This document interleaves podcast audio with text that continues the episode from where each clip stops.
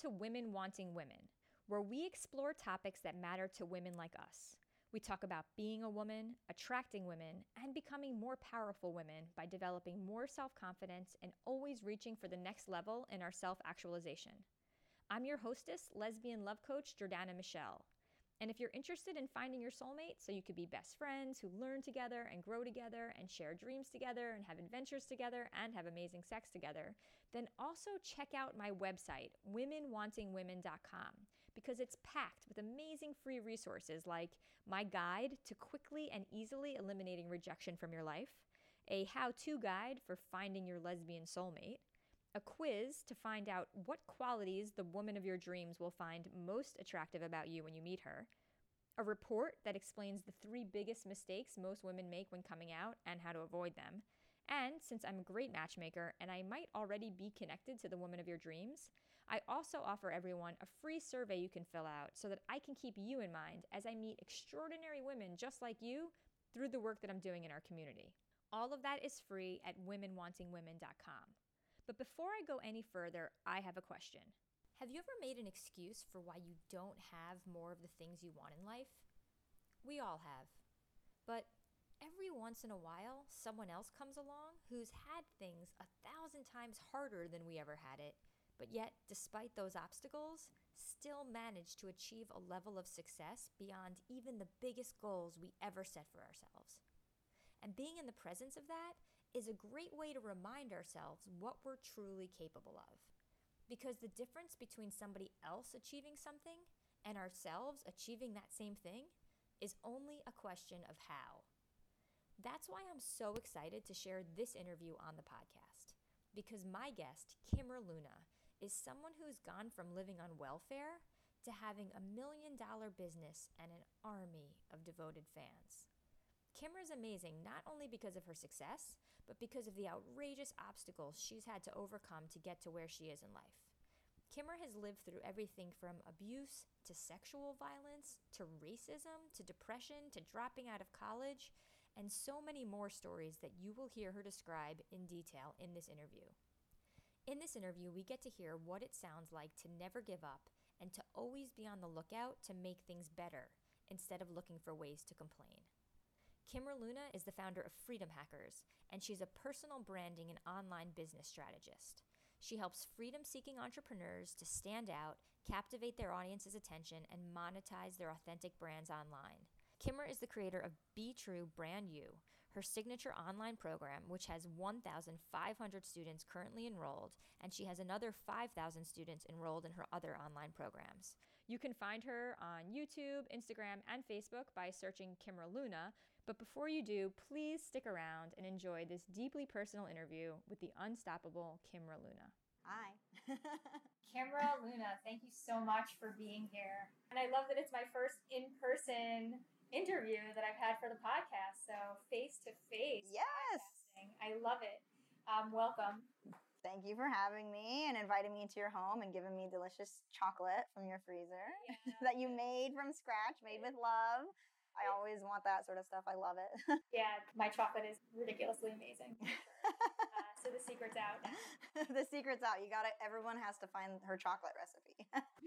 cool. So, the reason that I'm so excited to have you here is because of the incredible example that you set for queer women um, from someone who's really gone from absolutely nothing, from the hardest of backgrounds, everything from abuse to welfare to you're going to tell us all about it, but to have taken yourself from that to absolute incredible success. And it's such a great story, and I really am so excited. And you're someone who talks openly about that, not only that, but also the tools that you use to achieve success, personal growth, inner game stuff that anyone can anyone can use. And i think it's really important for us even though we do have it harder it's hard to be a queer woman.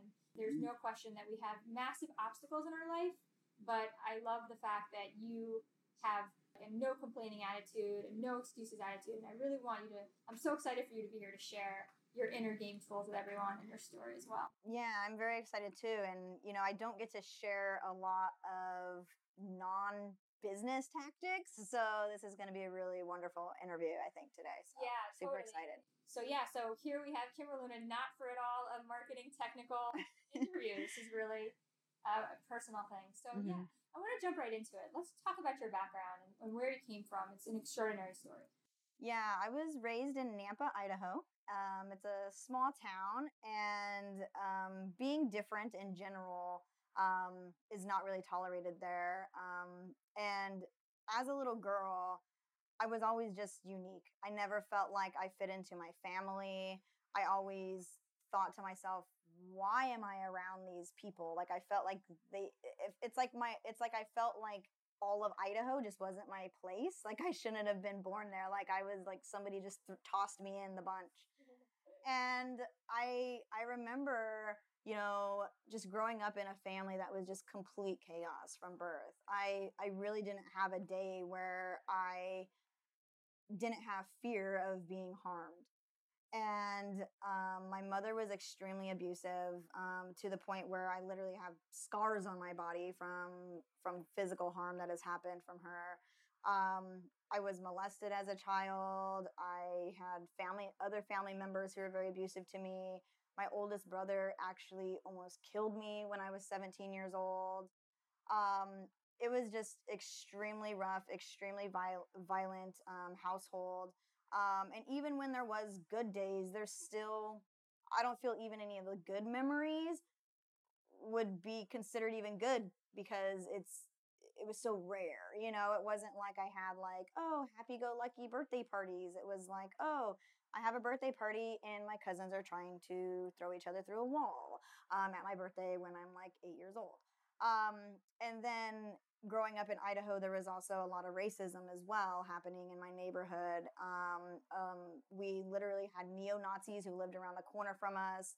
Um, they would kill our pets. I remember them hanging our dog from a tree um, because my grandpa is black. I have a lot of cousins who are black. I'm mixed, half Mexican. So my whole family was tormented by them as well. So it was like I had chaos in the home and then chaos outside the home fearful of even walking to school um, because I was afraid that neo Nazis would come out and start attacking me because they would be screaming at me and my sister, yelling horrifying things to us when we would be walking to elementary school.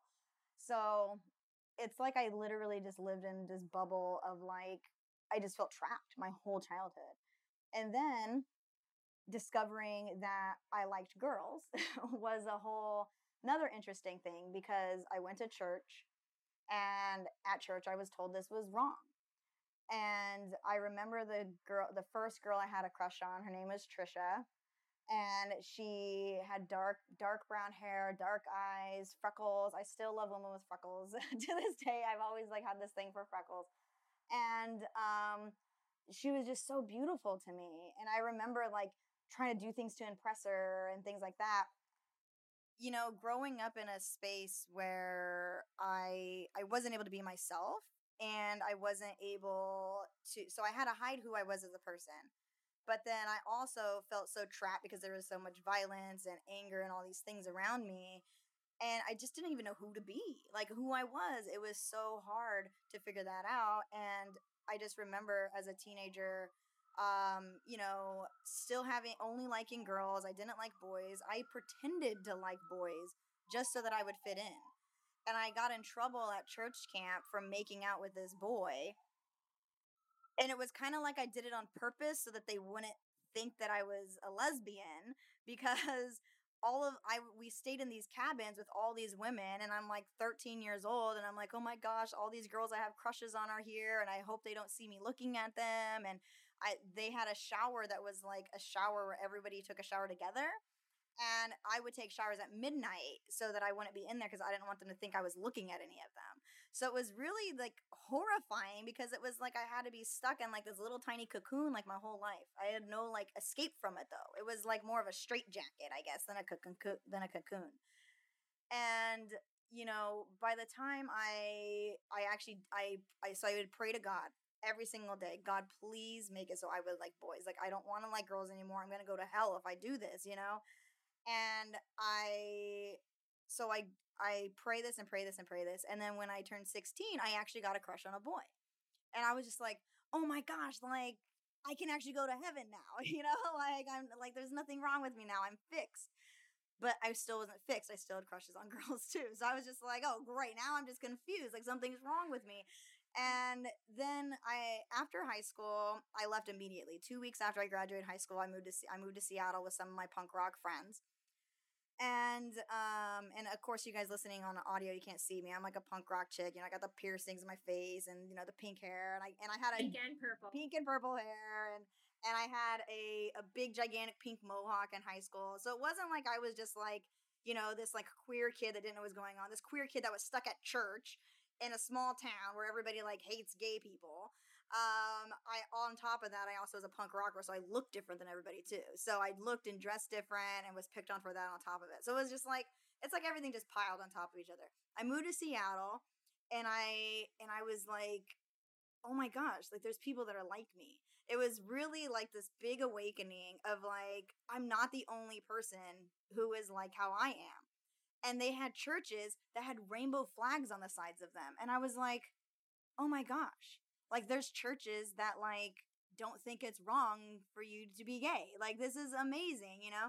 And so my eyes started really opening, like finally like leaving Idaho, I was able to escape my family. That's literally why I left. I was like, I need to escape these people. They're just horrible.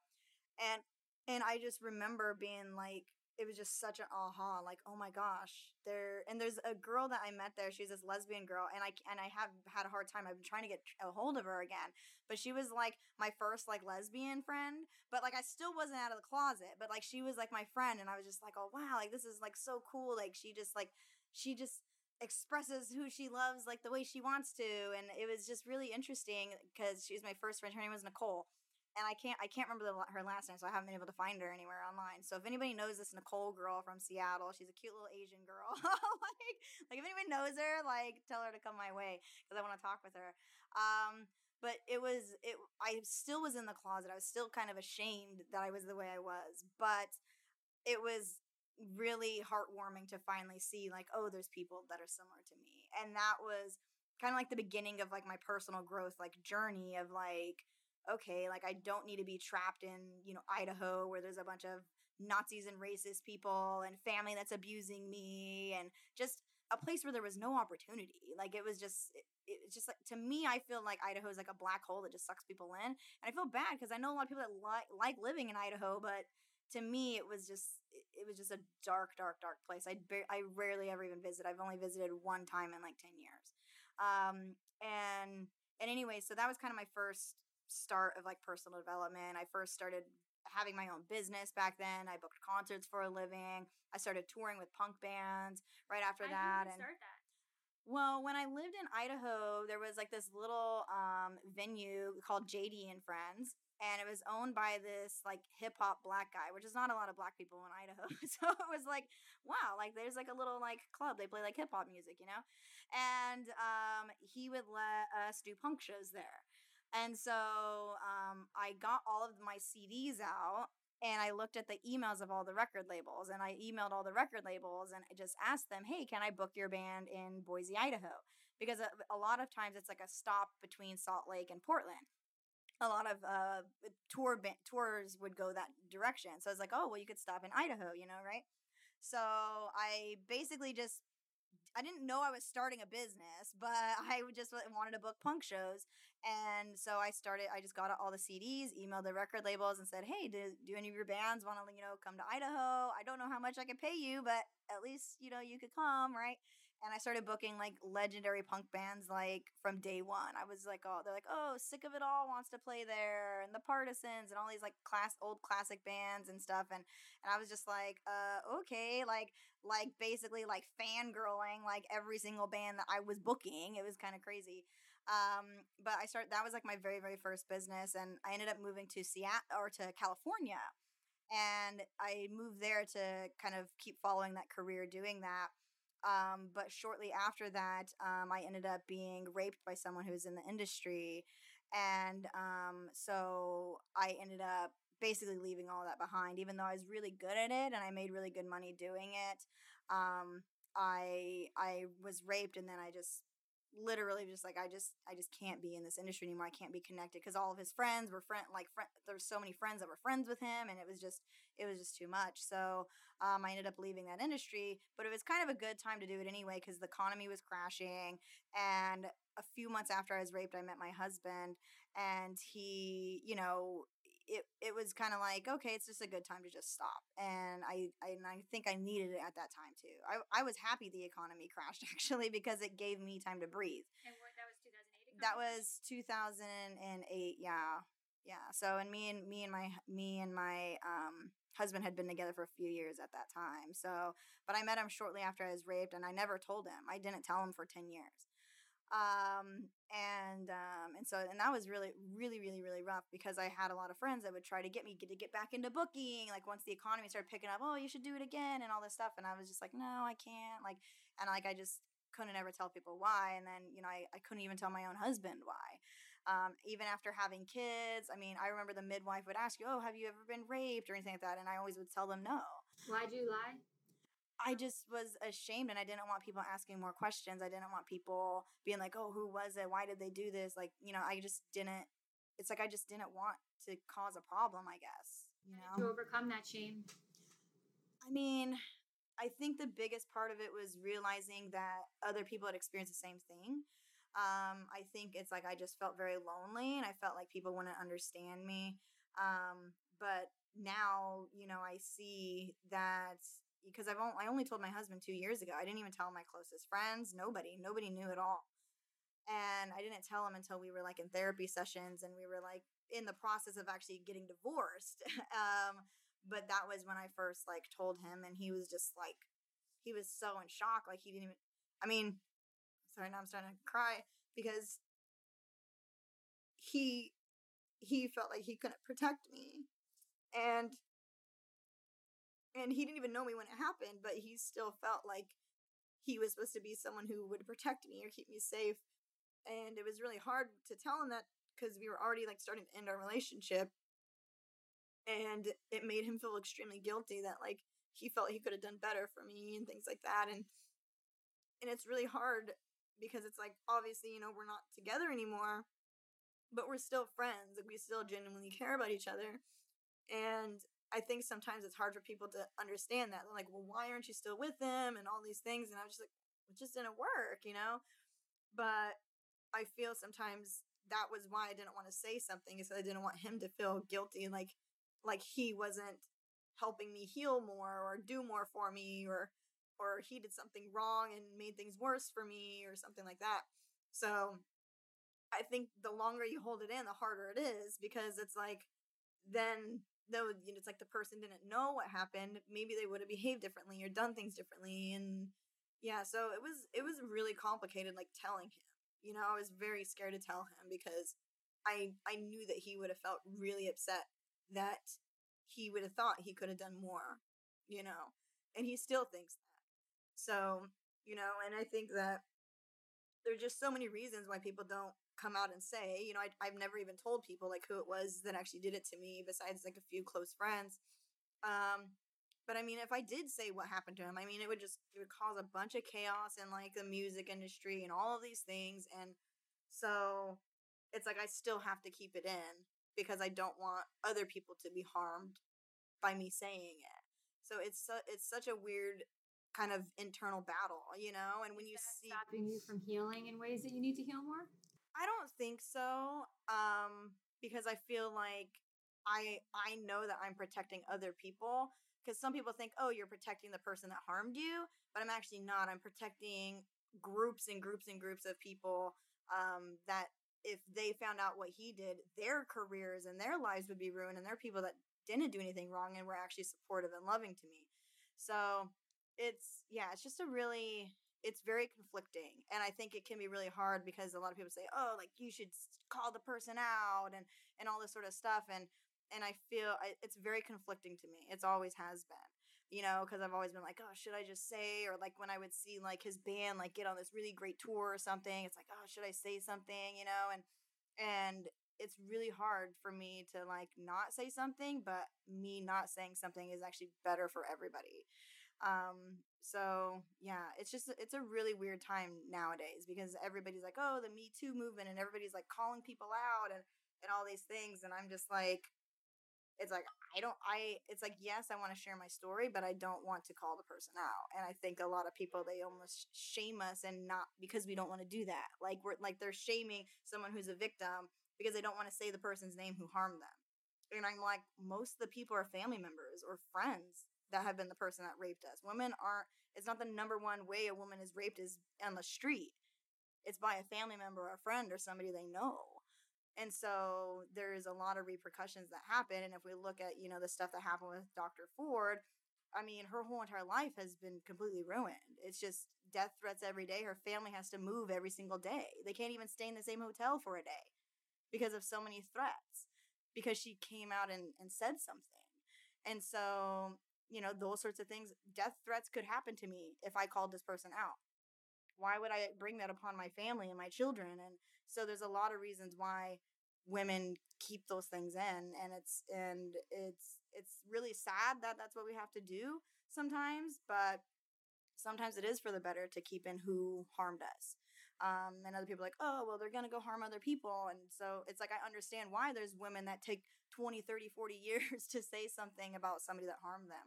Um, because there are repercussions to it. There's, I mean, I don't want death threats on my family or my kids, you know, like that's just crazy to to do that. So, you know, and some people might even be like, "Oh, that's selfish of you," but I don't feel it is at all. I feel like if someone doesn't want to say who harmed them or when they were harmed or what happened to them, they shouldn't have to say it. Um, it's our own journey and our own path.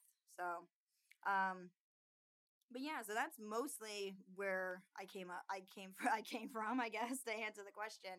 Um, so I've just experienced a lot of these just crazy things in my life, and I'm still going through things. Um, but I I was able to persevere through a lot of things, and I think I I I'm, I'm actually grateful that I had a really bad childhood um, there one of my, my friend Kamal, he's written a few books, and he told me he said the way to be a great writer is to have a horrible childhood.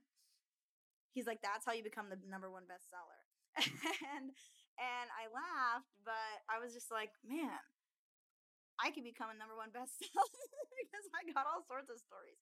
Um, but you know I, I it makes me grateful that i experienced that because i feel like i needed that resilience in order to grow businesses that i have now in order to be able to be able to handle it when there's you know online haters and and i mean after i came out of the closet because i've only been out of the closet for a few months publicly and my ex-husband and a few close friends were the only people that really knew like that i was pansexual and any of this stuff and um, so I came out of the closet publicly. It was a really big deal because I already had such a big following. I mean, even when I posted I was getting divorced, people were just like completely devastated because they saw my life online. They're like, "Oh, Kimra has it all. She has the the really hot hipster looking husband, and she has like the cute kids with the long hair, and she has everything, you know." And when I posted that, people were so devastated. I had people calling me crying you know and i'm like i'm actually not it's okay like i'm all right you know and they're like freaking out and and so that was kind of crazy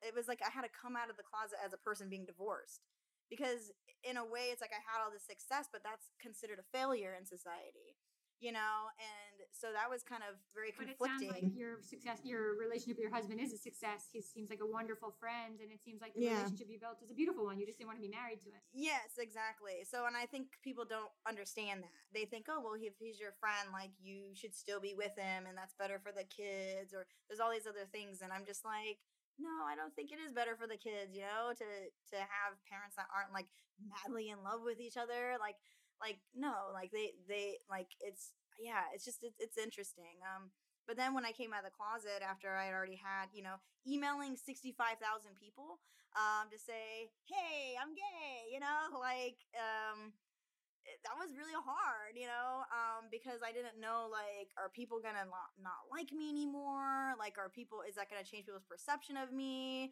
And then I'm like, oh, everyone's gonna think I'm divorced because I'm gay, but that's like not the reason. Like, you know, it was like all these things just like flew flying through my head, and and so I I went. My friend invited me to speak on stage at an, at his event, um, and at the event, the the topic was finding love.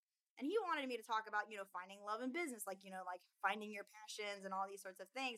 And I was just like, is it okay if I share like a whole different story? And he's just like, yeah, I trust you. And I decided to make a coming out, you know, little 15 minute speech and share my story of my experiences as a kid growing up in a place where they're like, you're not supposed to be gay. And, you know, my mom telling me to like, don't go by the lesbian neighbors, like as if it was gonna like make me lesbian or something. And I'm like, oh, joke's on you, mom. Like I already am lesbian, you know? Um, but but yeah, it was very it was just you know, I just grew up in this very weird place, and then all of a sudden, I have this big audience, and there's like light on me, like like like I'm like uh, there's a spotlight on who I am, and then to have to share these things that are like, well, that's gonna change everybody's beliefs about me or thoughts about me and things like that. But I knew I had to say something. Plus, it would have been like really weird if I'm like posting pictures with like a girlfriend or something, and they're like, wait, what, what, I, you know? Then it's just even more confusing. So I figured, you know, I just might as well tell everyone.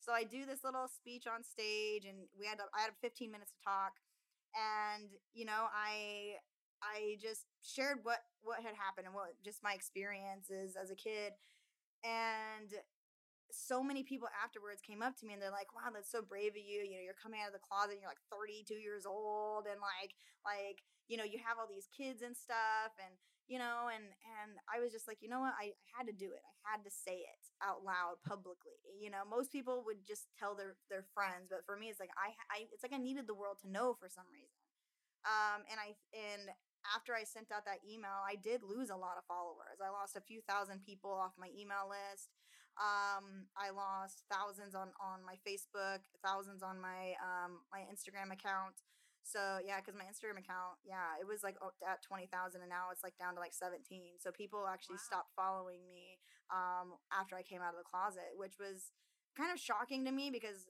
some of those people I know had been following me for years. And then all of a sudden, because I'm a little bit different than them, um, you know, which I already was different anyway. I'm like the weirdo with piercings in my face, you know. Um, but then all of a sudden they stopped liking me just because of my sexuality um that was it was hurtful but then i also ended up getting it was well over a thousand emails from pe- and then tons of facebook messages too of people thanking me for saying it because a lot of people they might be queer and they're afraid to express that online you know if they're building up a personal brand that's around their personality or even as a service provider because they think oh someone might not want to work with me if they find out i'm gay or bisexual or something so you know, it it was hard for me and I knew that I was going to lose followers. I knew that you know there was going to be people that wouldn't like it. I knew that there was going to be haters. Um, I've got some pretty really grotesque um, YouTube comments. Um, and so not so much on Facebook because I think on Facebook people are it's too connected to them. They like don't want to say anything on YouTube. They're like anonymous and so they like will say horrible things. Um, but yeah, it's it's just been interesting. But I do feel like I got all these emails from people that were thanking me and so happy I said something, and people are just like, "Oh yeah, you know, my daughter's bisexual, and you know, I'm I'm so grateful that there's bisexual leaders and gay leaders that are people coming out of the closet." Um, they're like, "We need more of that type of leadership," and it makes me really grateful that you know now that I am out of the closet, you know, people are like, "Wow, Kimra, like." like you're someone who can help like pave the way for more queer people to be accepted in business just in general because i feel like in business there's there's a lot of blocks and there's not a lot of people that are serving you know the queer community um in the business capa- and like teaching business and in the business capacity because they do go through different things you know? That's why i think you know there's there's all different types of groups uh people that you know have any sort of been oppressed in any way or discriminated against in any way you know? Like that's why we need you know groups that specifically help women. That's why we need groups that specifically help women of color. You know we need these sorts of organizations and and people that are help help them with business because they do struggle from different things than regular people do. And myself it was mostly an internal struggle i think because it was like should i just be me you know or should i just keep that part hidden of me? Should that be something that's never public?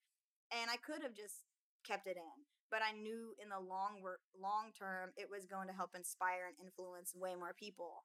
And I was recently invited to speak at an event. It's called Queer Hustle. It's in LA. and it's the first event that's specifically for queer um, women and femme identifying folks who are business owners. And they've invited me to be the keynote speaker there. And I'm super excited to do it because it's like kind of the first time I'll be on stage at like, you know, a, you know, an LGBTQ kind of specific event. Um, but I feel like it's time for these sorts of events to be happening. I feel it's time because there are a lot of people who are so talented and so amazing, but there's a lot of things that are still holding them back from being able to push their businesses forward. Um, being being queer. Um, but yeah, so anyways, that's kind of my story. Amazing. I, I had so many questions along the way, but you are on such a roll. I, I couldn't possibly interrupt. You're such an, um, like just an engaging person to listen to. It's extraordinary. Um, but so, I mean, I think a lot of what you said is so easy to relate to.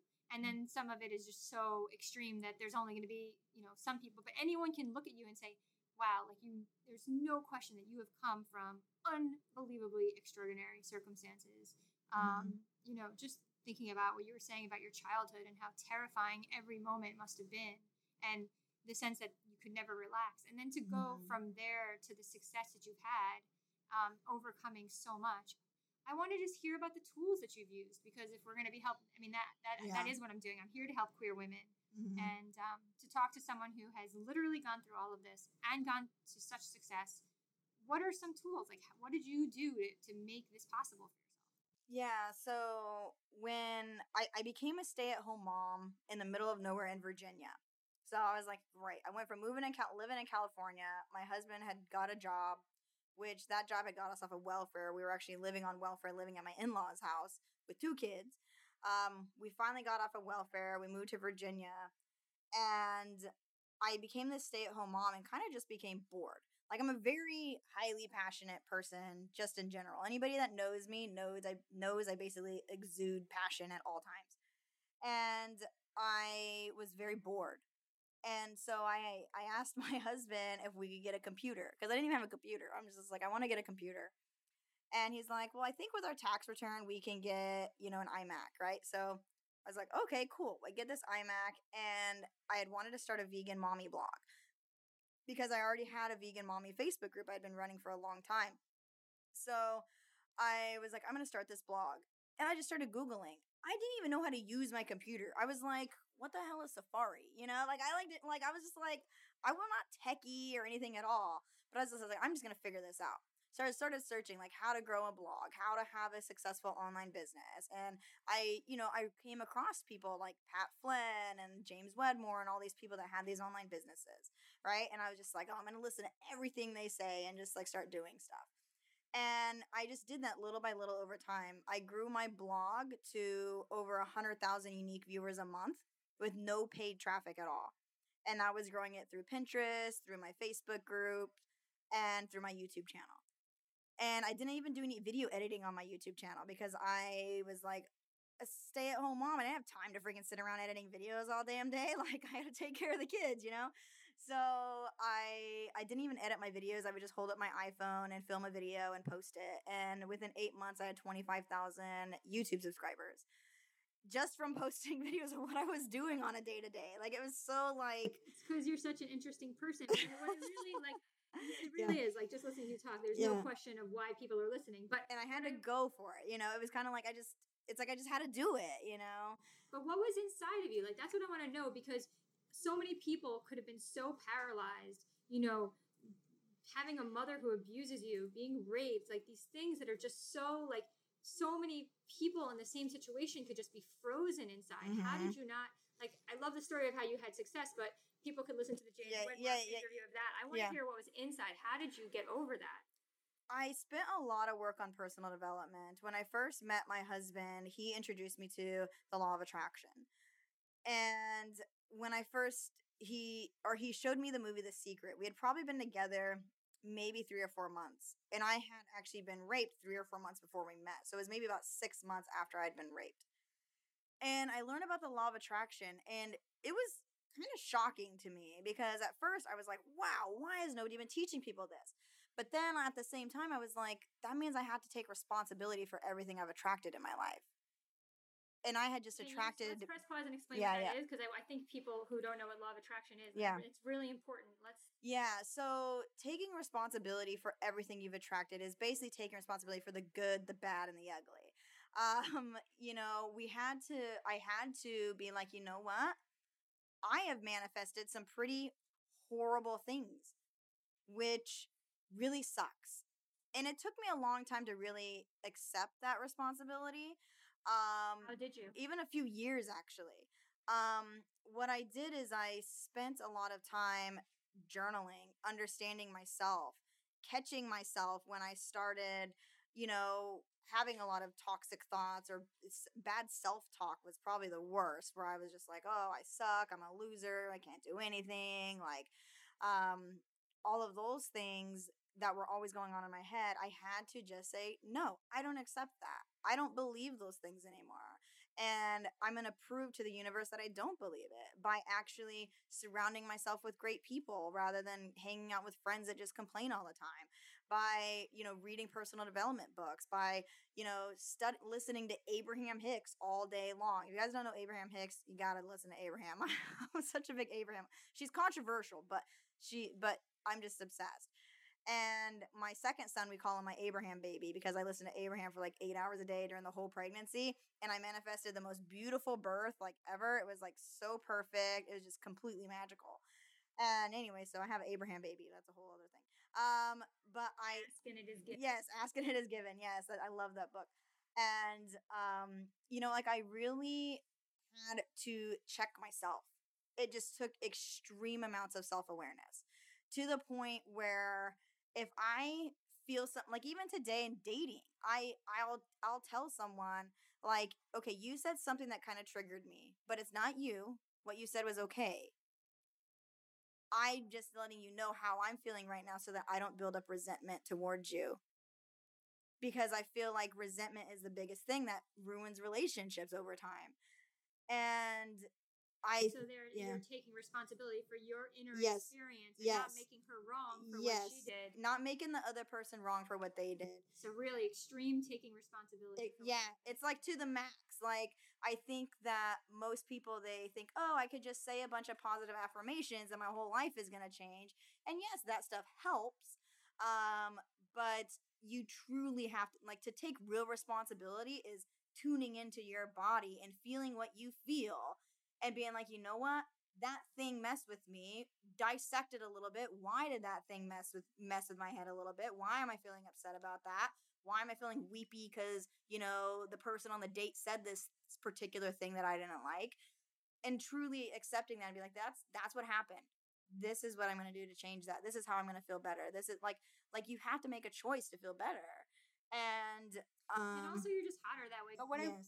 What I want to like go back to because this is amazing to me. Yeah. You're talking about taking responsibility, and Mhm. you're also telling a story of how you were raped, about how your mother like abused you in all these ways.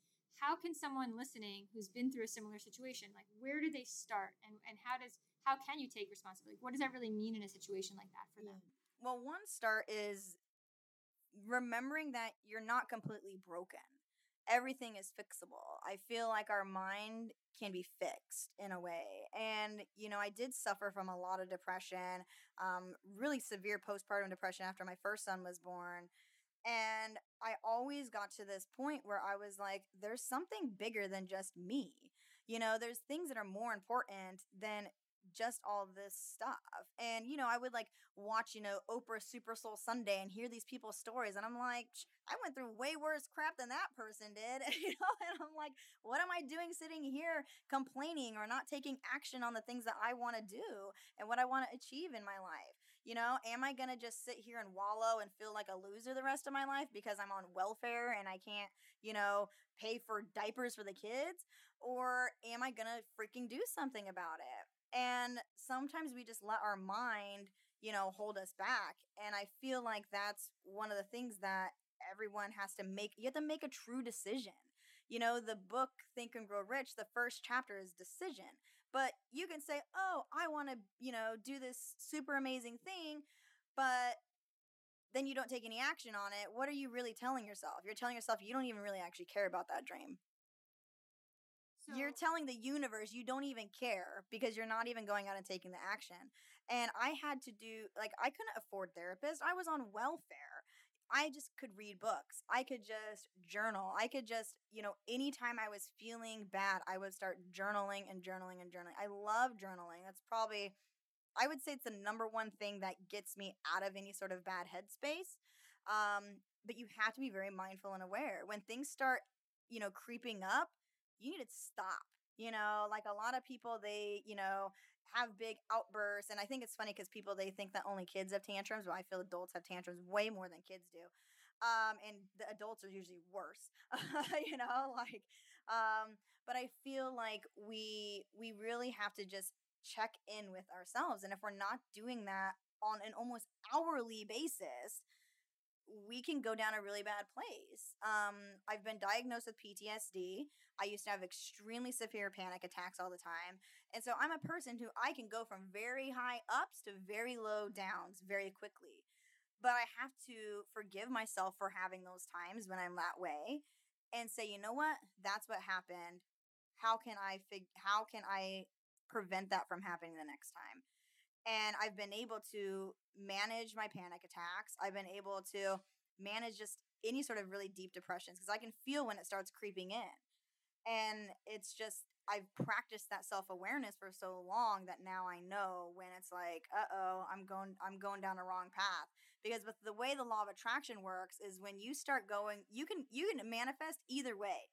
You can manifest a whole entire giant pile of crap on top of you, or you can manifest you know, a wonderful, beautiful abundance. So I I have to check myself because I go from one side to the other very fast. And a lot of people that talk about law of attraction don't talk about this. They think, "Oh, just stay positive all the time, all the time, all the time, all the time." And I feel I kind of need that dark stuff to appreciate when I am in the highs, when I am feeling amazing. Like it's like I kind of need it a little bit, which is very strange, but I I need sometimes the bad things to help me appreciate the good things.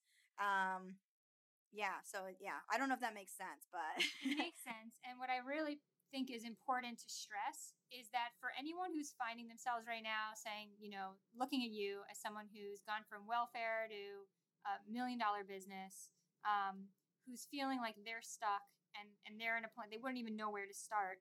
I, I think the important thing to focus on and what you said, uh, uh, addition to absolutely everything else that you said, is the, the question about decision is making the decision to look at your life and take responsibility for where your thoughts are right now, right? Because mm-hmm. that's really what it sounds like you had yeah. to do, yeah. right? Talk more about the decision and and that and the inner thought process and what it really means to manifest because and, and how that relates to the law of attraction. Yeah, the decision making part definitely is the key because you have to almost like prove to the universe that you're committing to what you are saying you really want in your life if you want to have a successful business, if you want to have successful relationships, I mean, with relationships, it's pretty easy. Start kicking out the ones that suck, you know, or or avoiding them as much as you can, and start bringing in good ones. Start getting healthy relationships. Get a relationship coach, even if you're not in a relationship. Learn to be good at that. These it it takes skill.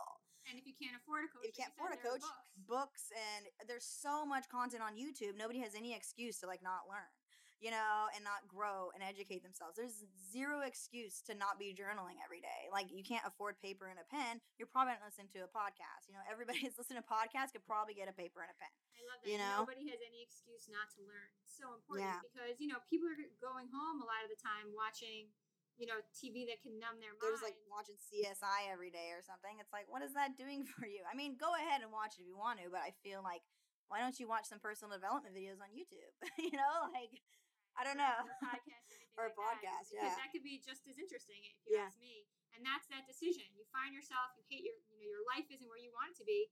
There's that making a decision, committing to what you want in life, and then just yeah. understanding that it doesn't matter where you start from, yeah. right? I mean, let Kimra be proof that there's nowhere you can start from that you can't take yourself out of. Mm-hmm. Well, taking and steps. there was a very big decision that I made, which was actually to not watch television, and I didn't. I spent five years not watching television at all. And instead of that time, I replaced that with building my relationship with my son. um, with working on my personal development, with healing through past traumas. And again, I didn't even have money at this point. I was on welfare. And I made a decision to study personal development while on welfare. Like who was stu- like you know what I mean? It's like who is reading business books and personal development books while they're on welfare? Very very few people. I've never even heard of anyone, you know? But it's because I made that decision. I committed to it. I was like I am committed to having a happy life. I want this for myself. I want this for my children and future children and I want this for my relationships. I had to make a, a decision. And that was before I even had my business I have now before you even had the decision to want it, it sounds like you had to have a decision inside that you deserved it. Yes, yes. That's amazing because someone in your situation might feel, you know, with all the shame and the abuse that you endured, could not even feel they deserve it. Like, how do you even have the audacity to, to tell yourself, like, for someone who's sitting at home saying, well, I don't deserve that? Yeah, and that was a big, big problem for me. Is I felt like I did feel like I didn't deserve to have success. Um, and a big part of that part of that was is like I didn't believe I was talented enough. I didn't believe I had enough skills. I didn't go to, you know, I'm a three-time college dropout. Like who am I to like teach people about business? You know, and it there was so many of those doubts. Like I I just don't even deserve to even have clients. I don't deserve to make money and it was just everything of it was just always went back to the self-awareness of like anytime i felt that in me i was like no like why wouldn't i deserve that? Like me being here is a freaking miracle from the freaking universe like the exact tiny little atoms had to touch the other tiny little atoms for humans to even exist you know? So it's like i'm a freaking miracle And me my and we all are all humans are and so why would I not be deserving of the abundance that is in the universe? Because it's already here. All the abundance is already here. It's just do we manifest it into our current, you know, circle of, of our situ- situation or not? Which You know? making a decision, committing to what you want in life, understanding that there's always an opportunity to learn. You could have zero dollars and nobody has an excuse because there's all these resources available. And so whatever you want, start walking in that direction, which mm-hmm. is incredible. And you were walking in the direction of personal growth, of healing. Now, like let's talk about healing from trauma too, because I think Mhm. that's also important. Mm-hmm. Um, for while I have you here, for anyone who's been, I think there's a lot of abuse in our community, and I think it affects Mhm. not only our career success, but um, intimacy that women have. I mean, a lot of my clients, this is a big issue that I've, I don't know, I don't, you know, I don't know, probably in other communities too, but for sure in our community, what can you say about healing trauma for women who are listening? Yeah, trauma it it really works in in like cycles. In it's figuring out when the cycle keeps happening again. And sometimes we'll br- end up we'll break off a relationship and then we end up in another relationship that's similar. Um, sometimes we end up dating a person who is exactly like the horrible person who harmed us in the past. And for me, I I had to really truly just love myself in order to manifest people into my life who love me. And not even necessarily just intimate relationships, but just relationships all all around. And surrounding myself with people who love me and support me makes the healing process a lot easier. Because if I'm having a bad day, I can say, "Hey, I'm having a bad day. Can I just talk to you for 5 minutes?" Like I'm I do like to talk things through with someone who I know cares about me and supports me. Um, but not everybody has that. And that went, for me, it went straight into learning how trauma worked. I started reading books about how, you know, trauma sticks in our body, how certain words trigger us.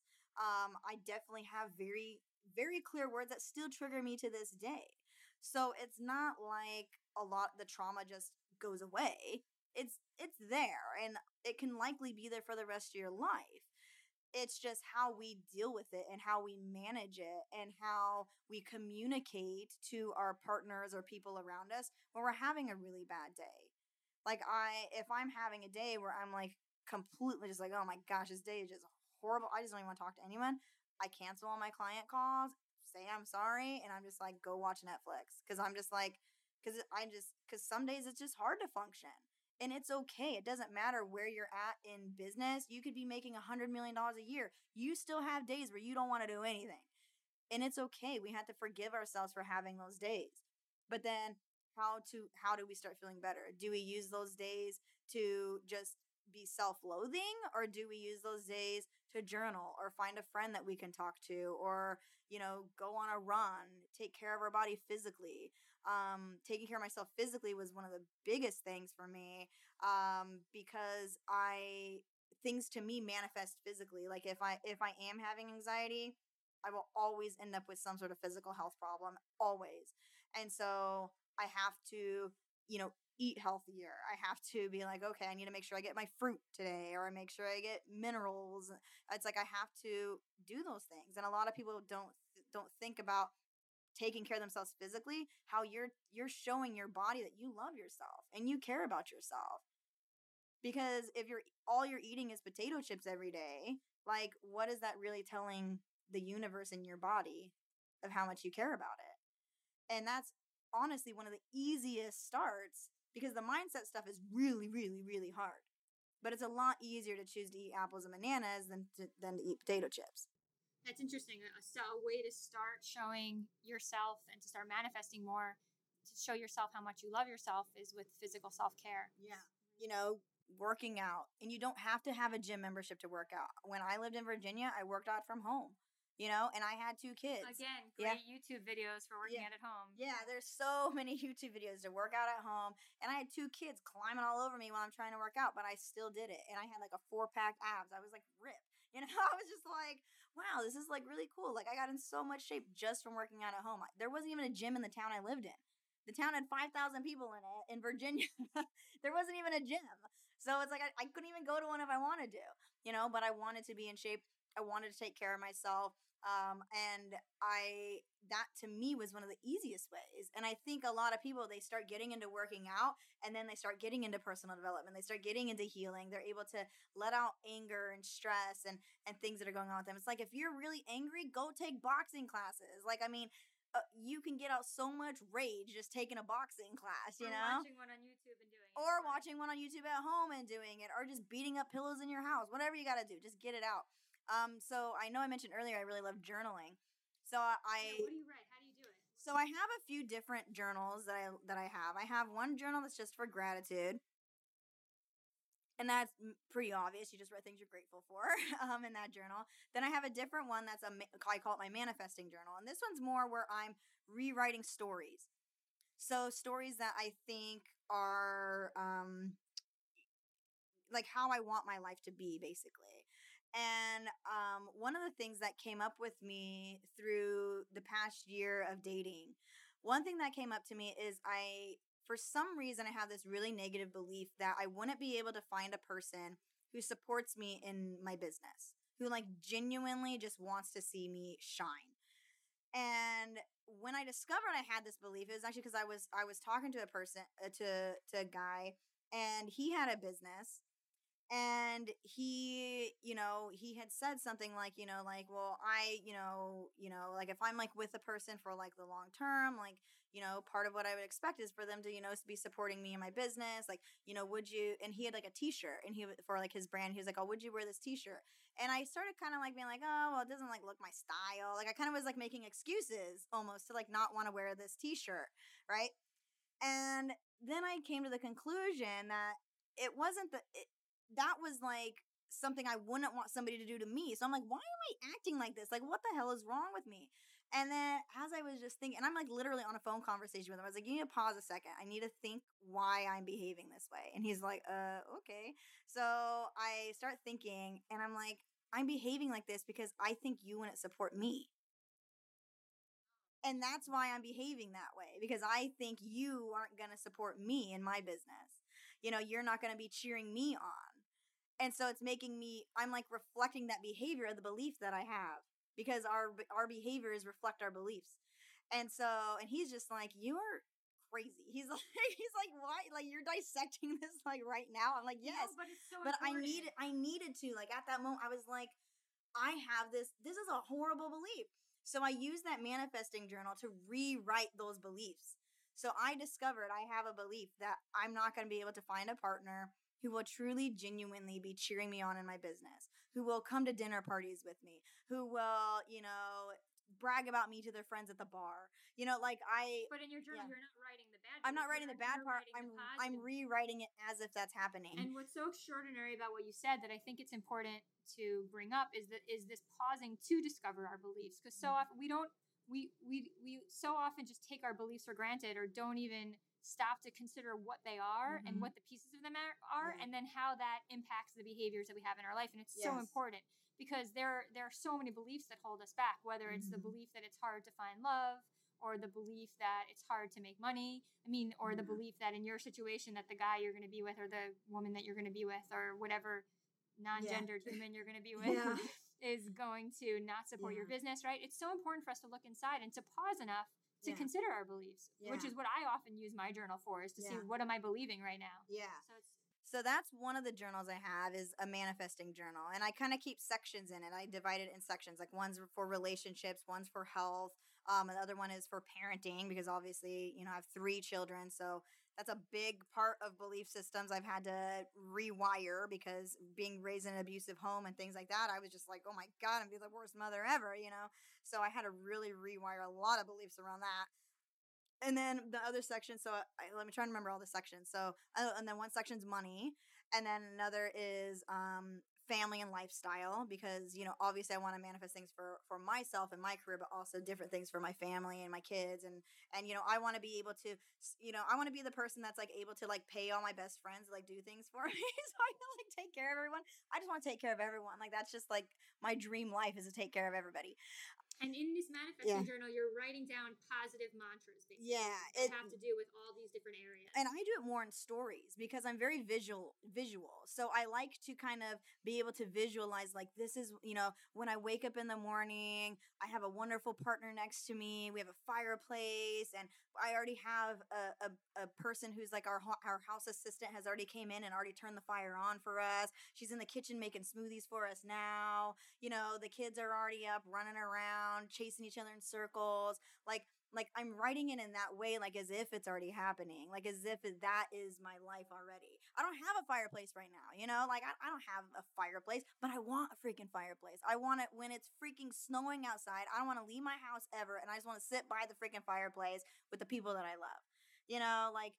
And so I write it as if it, it's that's what my life is like, and then I read it and I look at it, and and sometimes I change it. and I'm like, wait, I don't, I don't actually want that anymore and it's actually been kind of interesting from since dating i've discovered different things that i wanted for my family because before i wouldn't date someone that had kids but now i recently have been dating people that have had kids and i actually really like it you know so i was just like okay gotta scratch that out of the book and like kind of re do you scratch it or do you just write a whole new page I usually write a whole new page. Sometimes I scratch it out, but most of the time I write a whole new page.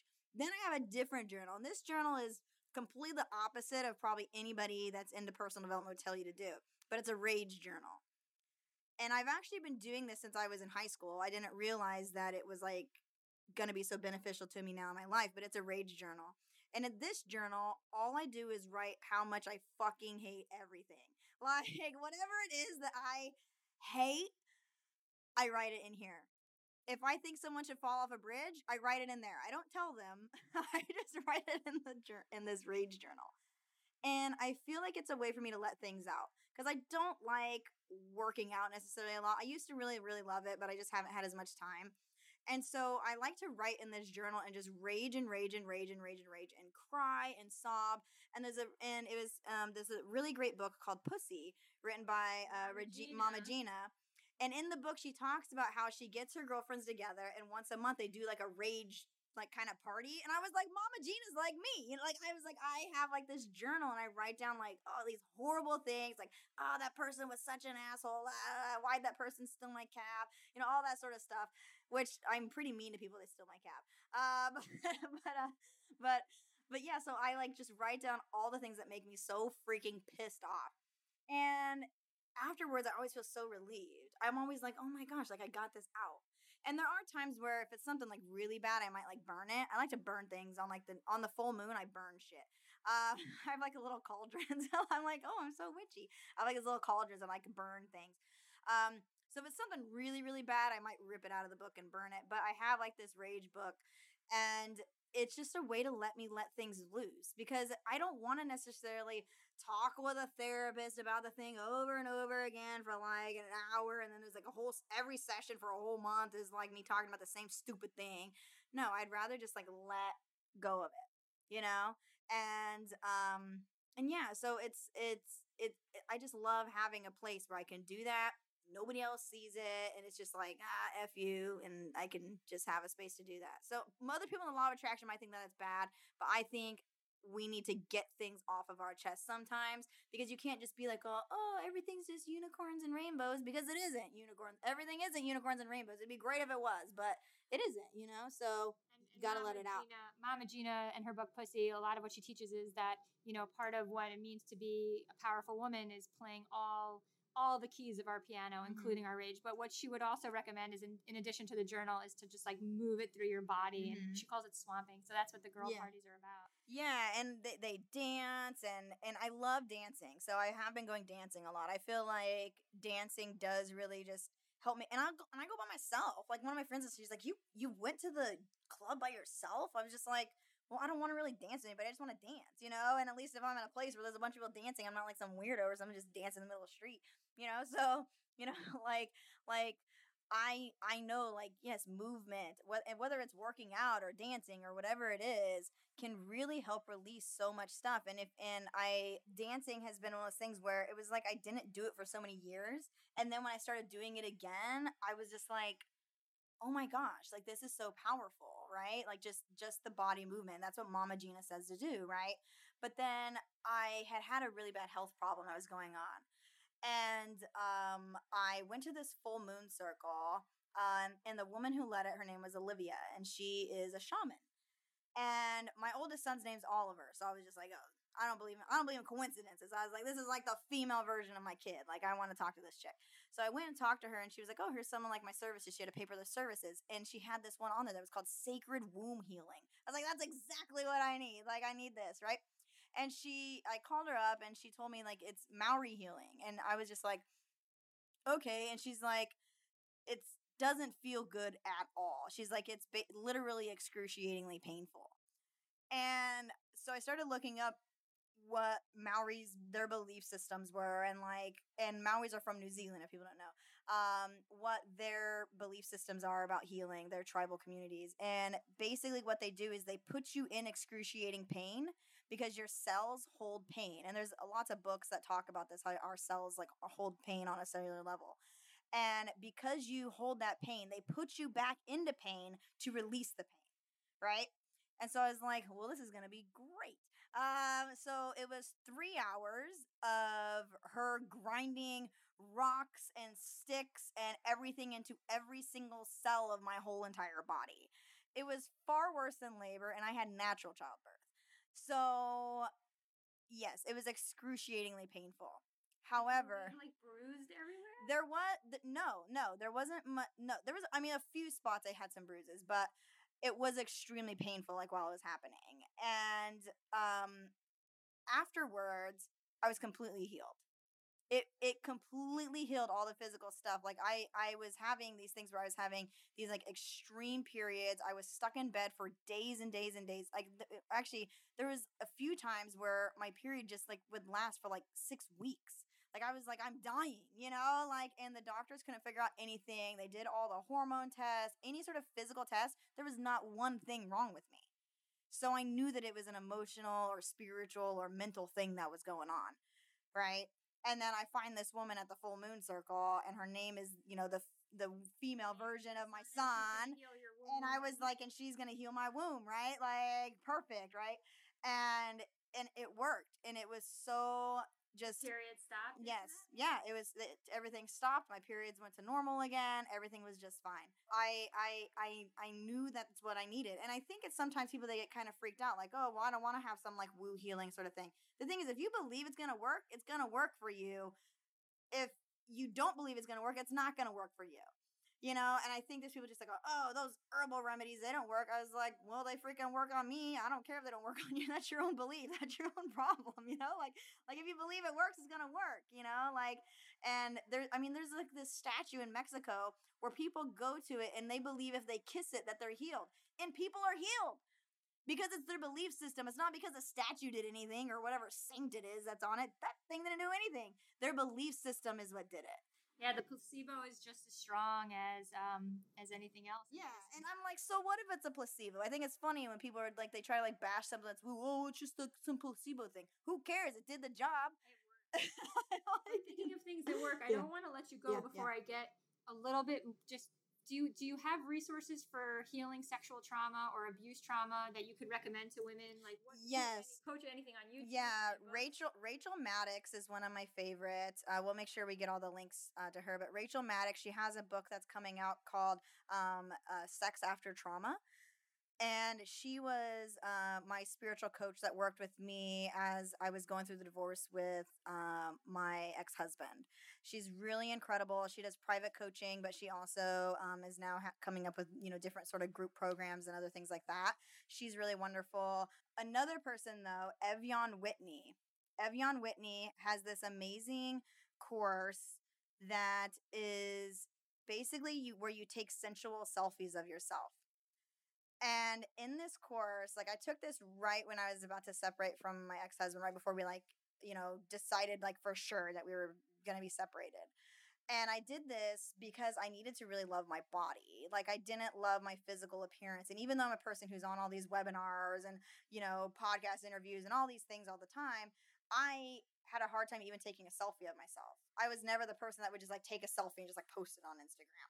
Like I would like take a selfie maybe with my kids in it or something like that, but like I didn't I was like I didn't I'm like how do I not even like what my face looks like? Like what is wrong with me? You know, like I've done so much personal development, I'm still feeling these sorts of things.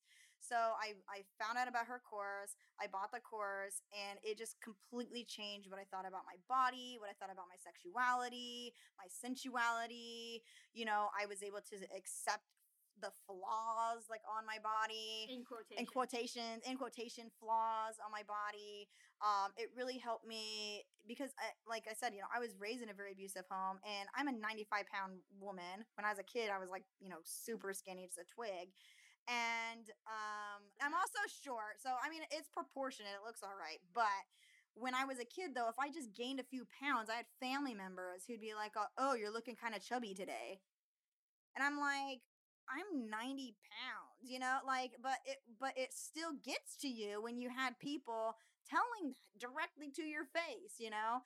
And then, of course, you know, magazines and all those things as a kid growing up, it was just like, So were you able to change it and love your body? yeah, I really love my body now. I haven't found that any partners even care if you gain a few pounds or not. So I figure if nobody else cares, why the hell am I caring so much about, you know, oh my gosh, I don't look right in this or my body doesn't fit right in these clothes anymore or whatever. I mean, I'm a freaking mom with three kids. Like, I mean, come on, I gotta like be gentle with myself, you know? Like, I, like, and, and for our faces too, like yeah, I feel the face part was actually the hardest part about it. Um, because with my body, I felt like my sexuality and I was exploring a lot of things. I was starting to feel pretty confident about that, but my face was so hard because it's like people look at my face and like I would start getting acne. I still get acne like around my period. I'm like, I'm 32 years old. Why am I having acne? It's supposed to be like a teenager thing, you know? Um, but it's like so I still would have that and so I finally started just like doing live streams without makeup on, like doing webinars without makeup on and just being like this is just what my face looks like and if people don't like it then that's their problem. what are some suggestions for loving your face? So I started just appreciating my face because I was like, okay, I appreciate that my eyes are brown. I appreciate that I actually have pretty good eyebrows. You know, finding the things that I actually liked about my face made it a lot easier because I was like, yeah, my eyes are like so brown, they're like almost black. And I'm like, that's super cool because I'm punk rock and we like everything black. You know, like I'm wearing all black right now, you know. Um, so I was like, yeah, you know, so it's kind of like I had to hype my face up a little bit um because then i'd be like oh i need like lip injections i'm like why why am i saying this to myself like what is wrong with me you know like why like why am i saying this and it's just because you know society makes it out like all the other chicks on youtube they all have like lip injections so why shouldn't i do that? You know and so we get all these weird things thinking in, in our heads but it's really just checking yourself every time you start thinking those things. Everything for me just goes back to the self-awareness of like why am i thinking this about myself today?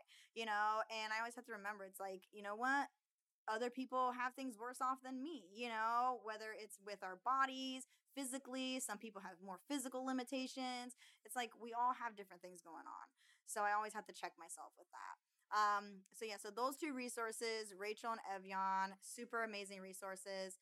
Um, and um, tapping, that's another amazing freaking tool, EFT tapping. So there's um, a few different books on different tapping um, things, um, but there's one that's called Tapping into Wealth, which is a really amazing book about the money blocks because these ones I talked to you about were more like sexual sort of things but i but with money blocks tapping is really good because you're tapping basically you're like hitting kind of like acupressure points almost like in your body on your face and you're you're kind of rewiring your belief systems about things and it works super super well. You can do they have eft youtube videos on just about any topic. So if you have a stutter you can go on there and do tapping around that. If you you know you're just having relationship problems dating problems money blocks basically anything you can do eft and it's something you can do on yourself. You don't have to spend a bunch of money hiring a therapist to do it. You can do it yourself. Um, gala darling she has really great um, tapping stuff on her youtube channel. Like um, she has this thing that comes out like once a week. They do like tarot cards and stuff, but she does like a tapping that goes like along with it and stuff. And I love doing that like I every single week. She's a personal friend of mine. She's absolutely wonderful. Yeah, it's the High Vibe Honey. That's the series that she has going on right We'll now. totally Yeah, to yeah, yeah. So, Wonderful. Yeah, and but I've bought her courses. The abundance courses are really great. Um, I discovered through doing her that course that I had a um a belief around um oh I had a, a fear of losing things, of losing what I had gotten. And it was making it harder for me to manifest because I got into this big place of fear with my separation. I started getting this fear that my ex husband was going to try to sue me for everything. And doing her abundance course helped me tap myself out of that because she literally had a video in there that was like tapping about that. I was like, I didn't even realize I had this fear until Gala brought this up right now. Like, oh my gosh. And so I'm always continually educating myself constantly. Most of the stuff I like, I don't sit there and buying a bunch of like business programs. I'm buying like personal development programs and programs about sexuality and sensuality and loving myself and taking care of myself and even doing art and things like that. Like I, I spent so much time growing my business. I wasn't able to keep expressing myself with art. I'm now doing guitar lessons with my son um, because I used to play guitar and I'm just like, why the hell am I not been playing guitar? Like, what is wrong with me? I can, duh, it's 40 bucks for a person to come to my house and teach me guitar. You know, like I should do this. So I got to keep showing the universe all the time that I love myself. I want to take care of myself. I want to be a better person. Um, and I'm always, always, always learning. It's something I, I'm just, I'm obsessed with learning. And I think that that's partly why I've been able to, to grow so much and heal so much. and have so much success. This Yes. this constant investment in yourself is um, a really good model for us all to look up to and to remember because you know our community um, we could stand to have more success. I think if Mhm. men are making, you know, for every man that makes a dollar, and if women are making 75, 80 cents on the dollar, 70 cents on the dollar, I have a feeling the lesbian community is even less than that because Mhm. while other people are striving towards success, we have to deal with sexuality issues and all that. yeah. Um, so as a community, we should all rise up. And I love that you've been here to share all of these incredible lessons for um, for investing in ourselves, for achieving more success, and with no excuses. Because you know maybe there are some people listening who've had it as bad as you, but I don't know. That would be pretty hard to pull off. It sounds like. Uh, so. yeah, and that's not even all the stories. So it's like, No, we only had yeah. limited time, and I Yeah. already have your assistant flagging me, letting you know that that it's that it's like that I can't keep you much longer, even though I could listen to this all day long. yeah. Um, so I'm so grateful. Can can you tell listeners where to find you, or what you're excited about, or how anyone can learn more and engage with your work? Yeah, so I have a new blog called Sacred Mama that's coming out. Um, you can check it out on Patreon. Um, I actually just got the logo done for it, so it's like brand spanking new. And it's going to be more along the lines of my personal development sort of stuff and all the sort of journey that I've gone through, everything I've done through healing. I have a book that I'm writing through that. Um, so definitely please come and support my Patreon. Um, anybody that supports it, they get to see like behind the scenes of like the book in its creation. Um, and then, so that's one thing I'm really excited about. Um, and then, of course, you can find me on Freedom Hackers. Anybody that wants to find any business related stuff, freedomhackers.com. I have lots of free trainings there. Um, you can learn more about my story there. Um, and that's kind of the main place for people to find me. And I do spend a lot of time on Instagram. So at Kimra Luna on Instagram, that's kind of my hangout. I do answer all my messages personally there. I do have an assistant, but I like to I like to answer everything on Instagram. I feel like it's kind of where I get to really get understand my community and talk to people. So Instagram's kind of my jam. Um, and then I am growing my YouTube channel pretty rapidly. So youtube.com slash Kimra Luna. Lots and lots and lots of new videos are going to be coming out. I, I want to release 100 by the end of the year. Um, it's a really lofty goal, but um, I mean, I can do it, you know, so I can do it. I'm, I'm going to try to do it. And I manifested someone who wants to, in exchange for me to coach them, be like my video person. So I literally manifested that today. I got a Facebook message and I was just like, let's do this. Let's get these 100 videos out. so, um, so yeah, so I manifested it. Yay. Yay for manifesting. Amazing. So thank you so much. Any last words? I mean, my main last words for something like this if someone's on like a journey where they they want to have success in life and business is that we have to truly make that decision that I talked about. And truly making it is proving to the universe that you really mean it when you say you're when you say that's what you want. You can't just be, "Oh, I really want this," and then you don't even try. You know, and I think everybody there's people that think, "Oh, if I just say a bunch of positive affirmations like, "Oh, I'm going to have everything." No, you're not. You have to take action. There's more than just saying it you have to take the action to prove that you that that you have to almost prove to the universe you really truly actually want it. So yeah. My right. final words. Awesome. All right. So take action today. Thank you so much kimra for being here. You are such an interesting incredible person to listen to and i'm so grateful that you gave us this time. Thank you so much for having me. Thank you. And now i would love to hear from you. We covered a whole lot of things in this interview but i'm curious what of the many things we talked about was the most impactful for you? Head on over to the blog at womenwantingwomen.com and tell us not just why you found it insightful, but what action can you take right now to put it into practice in your life? What are you going to do? Either way, definitely head over to womenwantingwomen.com and sign up for my email list to become a Jordana Michelle Insider. When you do, you'll get instant access to an email training series I created to help you get started attracting the love you long for because I know that wherever she is, wherever the woman is that is going to be your one true person, the woman that you spend your life with and love until death do you part, she's missing you just as much as you miss her. If she's not already in your life, she is longing for you. It hurts her that you're not together, and you owe it to her to start taking steps, whatever you can do to start finding each other. So sign up for my email list for all of that and also exclusive content and special giveaways and some personal updates from me that I just don't share anywhere else. And if you're interested in finding your soulmate so you could be best friends who learn and grow together and share your dreams together and have adventures together and have amazing sex together and cozy time every night and every morning when you wake up, then there are tons of free resources for you on womenwantingwomen.com, including a guide to quickly and easily eliminating rejection from your life, a how to guide for finding your lesbian soulmate, a quiz to find out what qualities the woman of your dreams will find most attractive about you when you meet her a report that explains the three biggest mistakes most women make when coming out and how to avoid them, and a free matchmaking survey any lesbian or bisexual or queer identified female can fill out so that I can keep you in mind while I'm meeting and working with the incredible women that I constantly connect with through the work that I do in our community. I'm always trying to set women up, and I might already know the perfect match for you. So go find my survey and tell me about yourself so that I can help.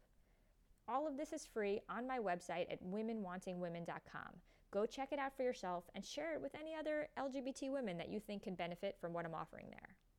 Until next time, don't forget that hot lesbians are everywhere, that love is real, and that the woman of your dreams is on her way into your life in perfect timing. And wherever she is right now, she is missing you just as much as you miss her. Thank you so much for listening, and I will talk to you next time on Women Wanting Women.